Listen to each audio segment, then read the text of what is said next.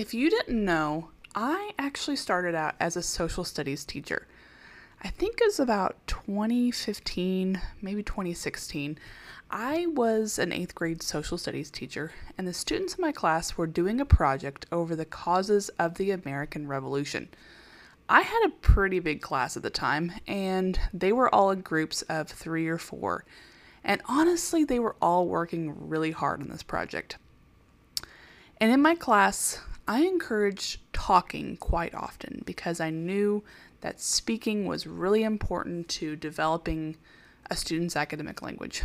So my, my classroom was not quiet by any means, but it was definitely well managed. Anyway, I went over to one table, and this group was um, three or four students. I believe there were four students, and they were Spanish speakers and all of them were from different countries, but Spanish was their home language and the language they had in common. Anyway, they were doing excellent work, but I noticed that they went in and out of English and Spanish. So they would start um, a sentence, maybe go in their sentence from English, then move to Spanish, then back to English again before it was even over. And I went over, again, this is just something that I did earlier in my career, but I went over and instead of commending the work that they had done or even being curious about what they were talking about, I said, and I remember this very clearly, let's practice English only in my let's oh, sorry, let's only practice English in my classroom, okay? And of course they were compliant. And this was years ago, obviously, and honestly, this experience has stood very vivid in my memory. Why? Well, it's a pretty big regret of mine. I'm not sure if I am speaking of this one instance, but I, I, I regret my mindset at the time. I did not embrace cultural and linguistic diversity in my classroom. I didn't make space for multilingual identities. I was further oppressing minority students. I didn't see the child or children holistically. I lacked a fundamental understanding of how languages work. Thankfully, I have changed my mindset and grown from that and learned from that. Dr. Jose Medina, if you are familiar with him, he would label me as a linguistic oppressor in recovery. But in my defense, I have always respected a student's home language, at least in theory, but in teacher preparation programs, I was taught that classrooms were for academic English and that they could practice their Spanish in the hallways or with their friends at the lunchroom or at home. I didn't want them to lose Spanish for sure. I, I, I, I really valued bilingualism, but I thought it was my job to ensure that they practiced academic English in my classroom because my thought was this is the only place that they get to practice it, so they need to practice it here. It's one of my biggest regrets, and I wish I could have embraced trans translanguaging earlier in my career. On today's episode of the Every Teacher podcast, we're going to talk about translanguaging what it is, what it isn't, and the myths surrounding it. And if you're a teacher in the general education setting, no matter if you're monolingual or multilingual, this will be for you. It should be a good one. I'm really excited to get into this. So, let's get started. Hey, teacher friend! You have English learners in your classroom, and if you're like thousands of other teachers, you feel overwhelmed with meeting their academic, social, and emotional needs. Maybe you've had a PD here or there, but you've never really been given the tools that you deserve.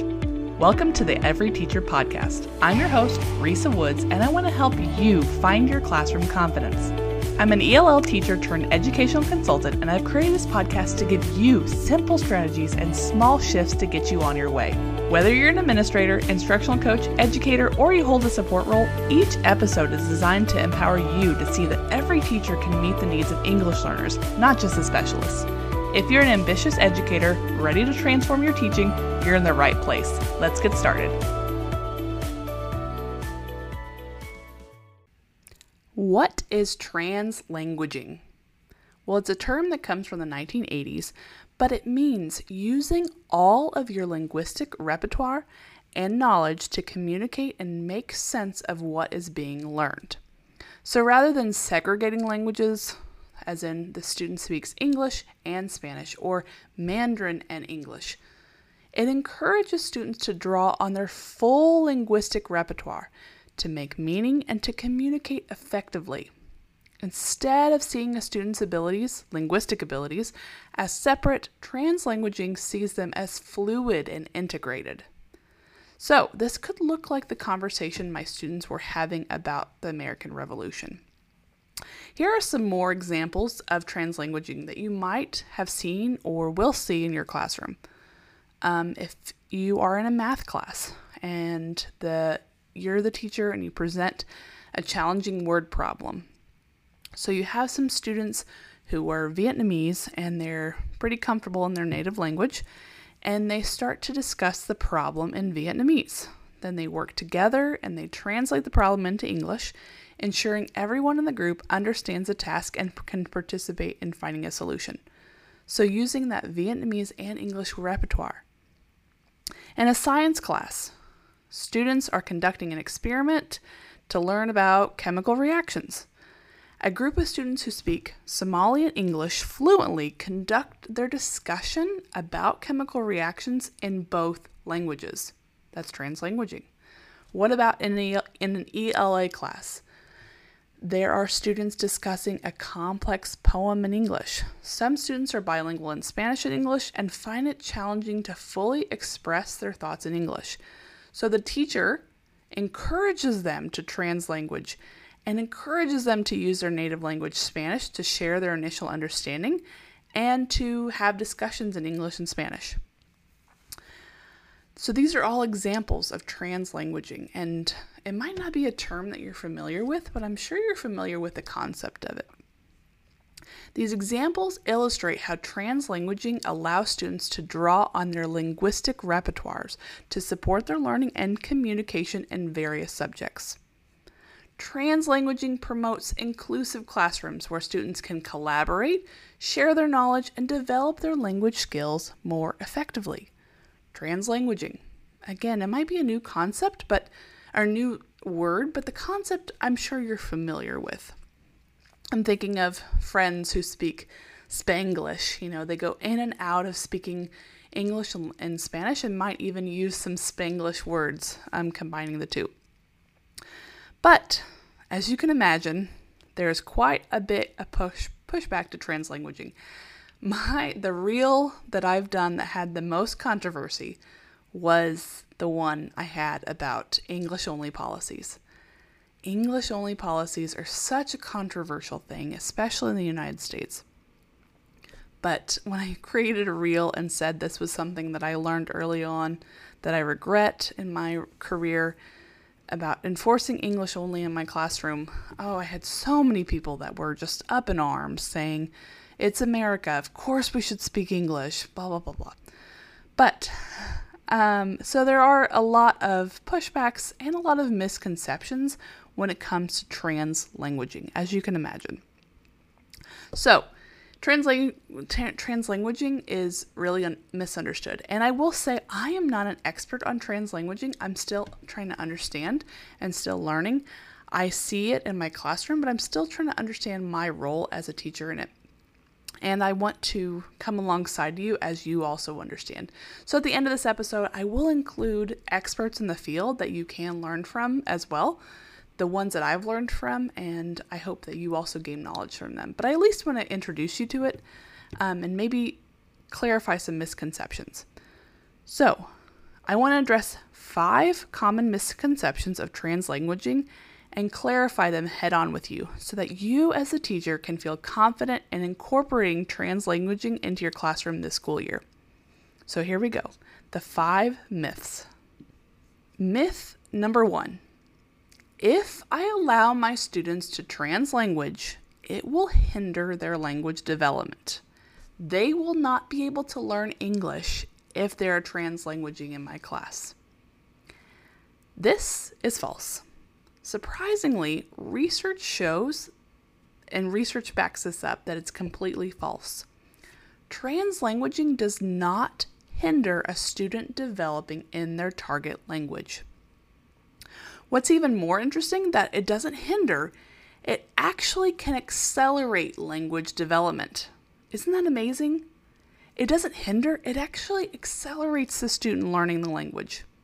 There was a study conducted by Garcia and Wei in 2014, and it found that students engaged in translanguaging practices demonstrated higher levels of language proficiency in both their native language and their target language compared to students that did not have translanguaging practices in their classrooms.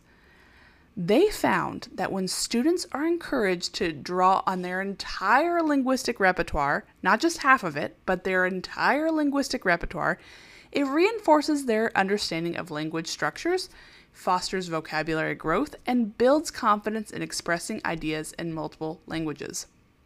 It's the equivalent, I've heard before, it's the equivalent of um, asking someone to catch a ball. Could you do it with if they have one hand, of course they could. You know, there are def- there are people who could catch balls with one hand, but rather we are giving them both hands, allowing them to use those both hands and to catch the ball. I'm not trying to be ableist. I'm I'm just trying to express that instead of hindering them and giving them barriers, we're allowing them to have their full linguistic repertoire. So it actually will help their language development. Isn't that amazing? I think that's amazing. Myth number two. If I allow translanguaging in my classroom, it's only going to confuse students. They're gonna not going to know if it's Mandarin or English. They're going to get confused between Vietnamese and English or, or whatever the two languages are. And of course, this is not true either. By allowing students to translanguage, you're actually allowing them to clarify concepts, complex concepts, by providing context and explanations in their home language. When learners encounter challenging ideas in the target language, so English in this example, using their native language can facilitate understanding and bridge gaps. So, using that home language is not a barrier, it's not going to confuse them, it's going to bridge the gap between their home language and their and English. And after all, it's the language of their heart and a window into their heads, is what I say. By using that home language as a bridge, you're actually not going to confuse them, you're going to help them. It will stimulate critical thinking, it will stimulate cognitive flexibility. When students switch between languages strategically, and they engage in metalinguistic awareness, making connections between different linguistic structures and deepening their understanding of language. It will it will deepen their understanding of language. So, my point is, translanguaging is actually going to make your students smarter.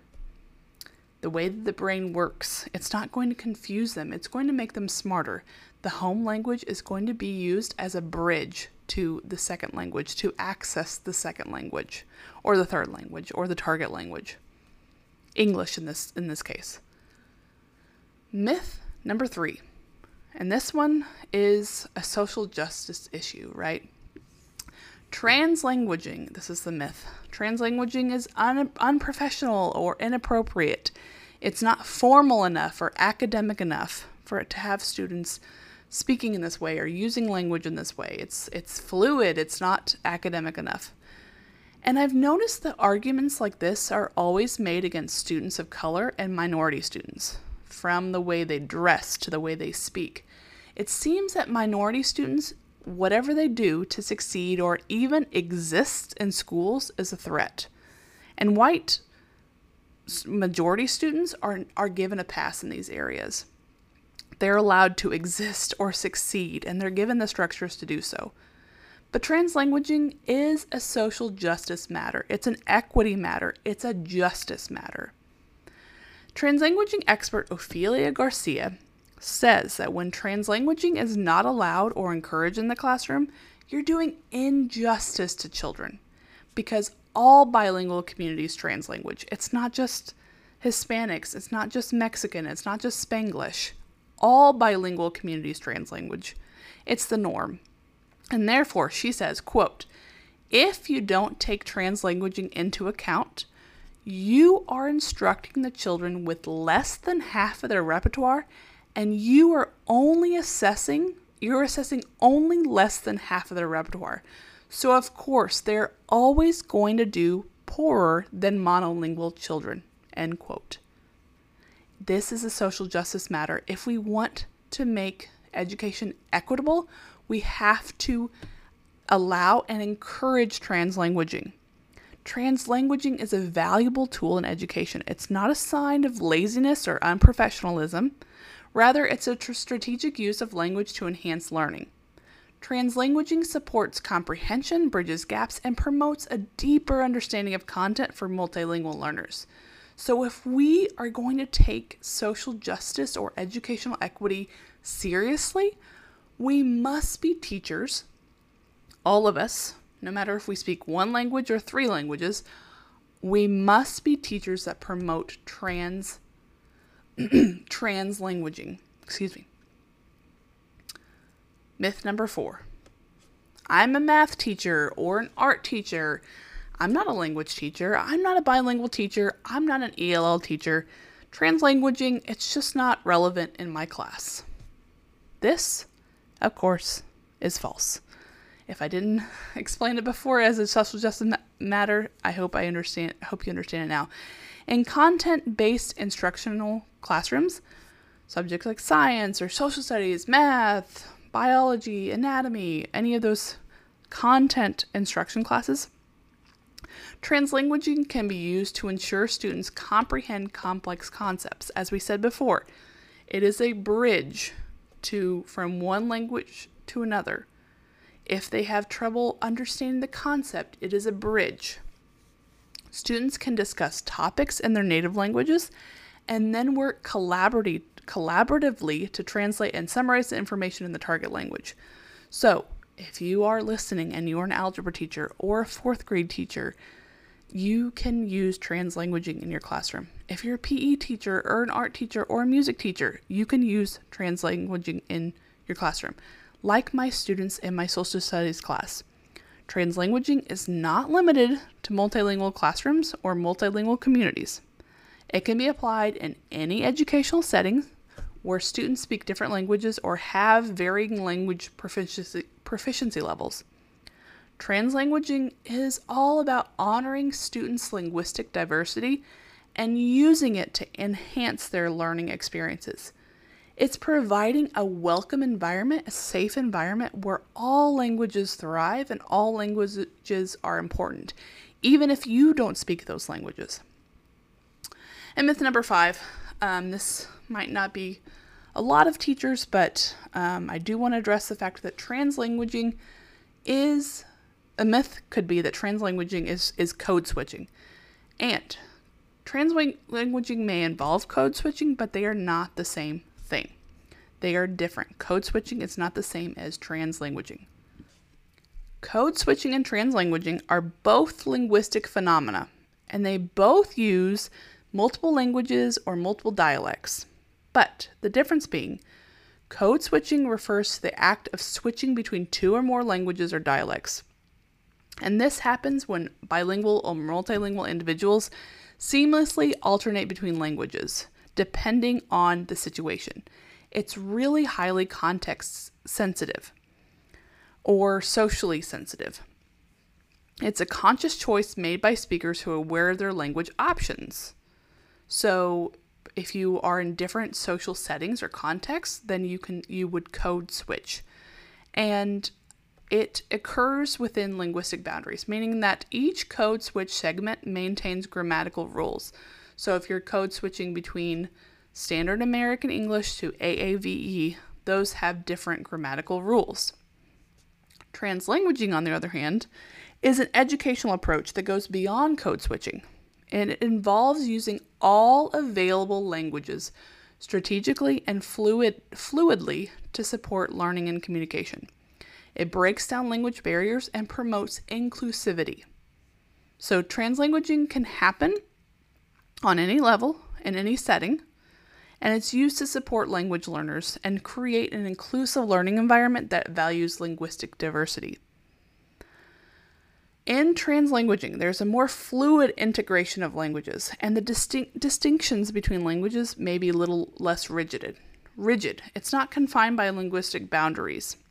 So, like I said earlier, A student could be speaking in Spanish and then switch to English, right? It's not confined, as in here we speak this way and here we speak that way. That would be more code switching. So, code switching involves switching between languages within a conversation, while translanguaging encompasses a more comprehensive and strategic use of multiple languages to support learning and communication. So, again, I will kind of I'll share those experts in the field that I, I look to. If you're like, I'm still confused, I will give you those resources so that you can check it out yourself. But so going back saying, I'm a monolingual teacher, I'm a math teacher, how the heck am I going to even start with translanguaging? How what what do I even do? So I would really encourage you to try this activity um, or exercise with your students.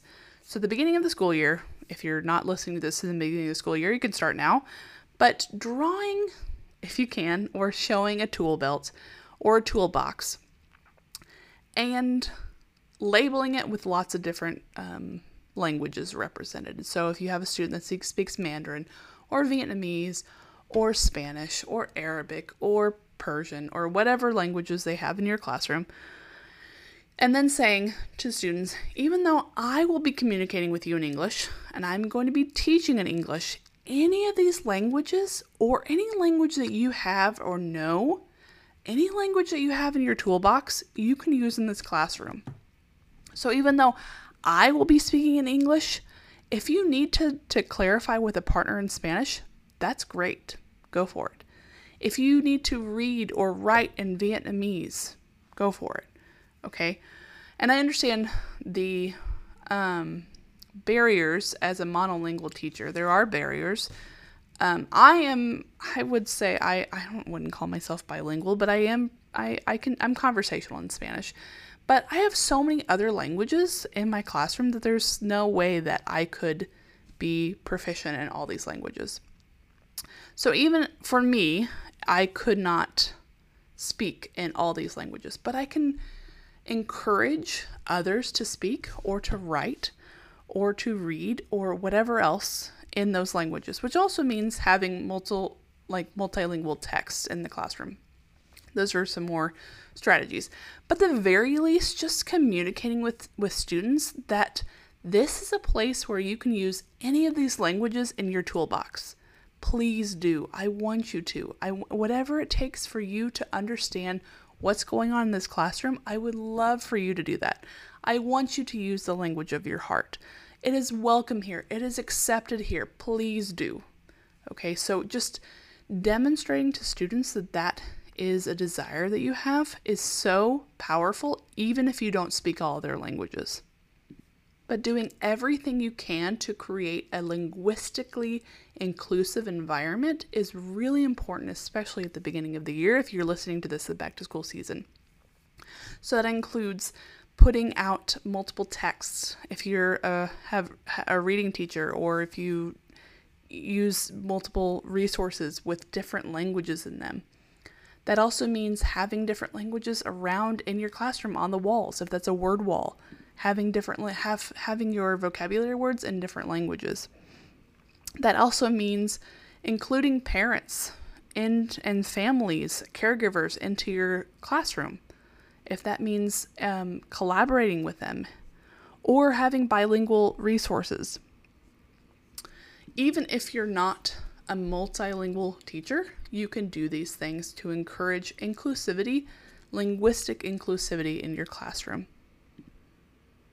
And as I said before, I am not an expert on the field of translanguaging. I'm still learning, but there are experts and voices that, that I would encourage you to listen to. And two um, come to mind. The first one is Ofelia Garcia. I quoted her earlier. She is an expert on translanguaging. If you just Google Ofelia Garcia, you'll see a lot of different things about translanguaging. But she co wrote the book, The Translanguaging Classroom Leveraging Student Bilingualism for Learning, and I really recommend this book. I'll put it in the show notes. Um, she also has just YouTube videos you can look at or research a lot of the research in the field has come from her. So um, she's someone that you can look up um, that will hopefully inspire and educate you about translanguaging. Another one is Dr. Jose Medina. Um, Dr. Medina is an educational consultant and he works with um, schools, especially dual language programs, to help create educational access for all students, especially obviously culturally and linguistically diverse students and um, bilingual and multilingual learners. Um, he's one I will put his Instagram. I'm always inspired by his Instagram and TikTok videos um, just about language oppression and um, li- linguistic diversity and in- inclusivity. He's someone that really encourages me, um, and I'll put his information at the bottom here. But that does conclude our episode today of, on the Every Teacher podcast. I really hope that you found this exploration of translanguaging and, and busting the myths and misconceptions. I hope you found them to be insightful and inspiring. As educators, we have the incredible opportunity to embrace and celebrate linguistic diversity, especially at the beginning of the year. This is our chance. Remember, it's about it's about accepting the student wholly, which includes their whole identities, including linguistic identities. By, by saying that we want students to feel welcome in our classroom, we're saying that we want to welcome the entire student. By creating an inclusive classroom environment that values and encourages translanguaging, we foster a space where all students can thrive. Translanguaging supports language development, enhances comprehension, and promotes critical thinking. It builds a sense of cultural pride and identity. Again, we're not telling them to leave their identity at the door, their cultural identity or their linguistic identity. Instead, they, we can allow students to be who they are in our classroom. It makes them feel seen, heard, and valued. So, as we gear up for the new school year, Let's remember to embrace translanguaging as a bridge that connects cultures, language and I- languages, and ideas. Let's strive to create classrooms that reflect the diverse world we live in, where every student's language journey is celebrated and supported. I truly hope you learn from my mistakes early on and embrace translanguaging in your classroom this school year. Thanks again. Thank you so much for listening to today's episode. If you enjoyed this message, make sure to subscribe to the Every Teacher podcast and leave a review. New episodes will be here every Wednesday. You can connect with me further on Instagram at Risa Woods underscore ELL. That's R I S A W O O D S underscore E L L. You can DM me any questions you have there. I'll see you next time.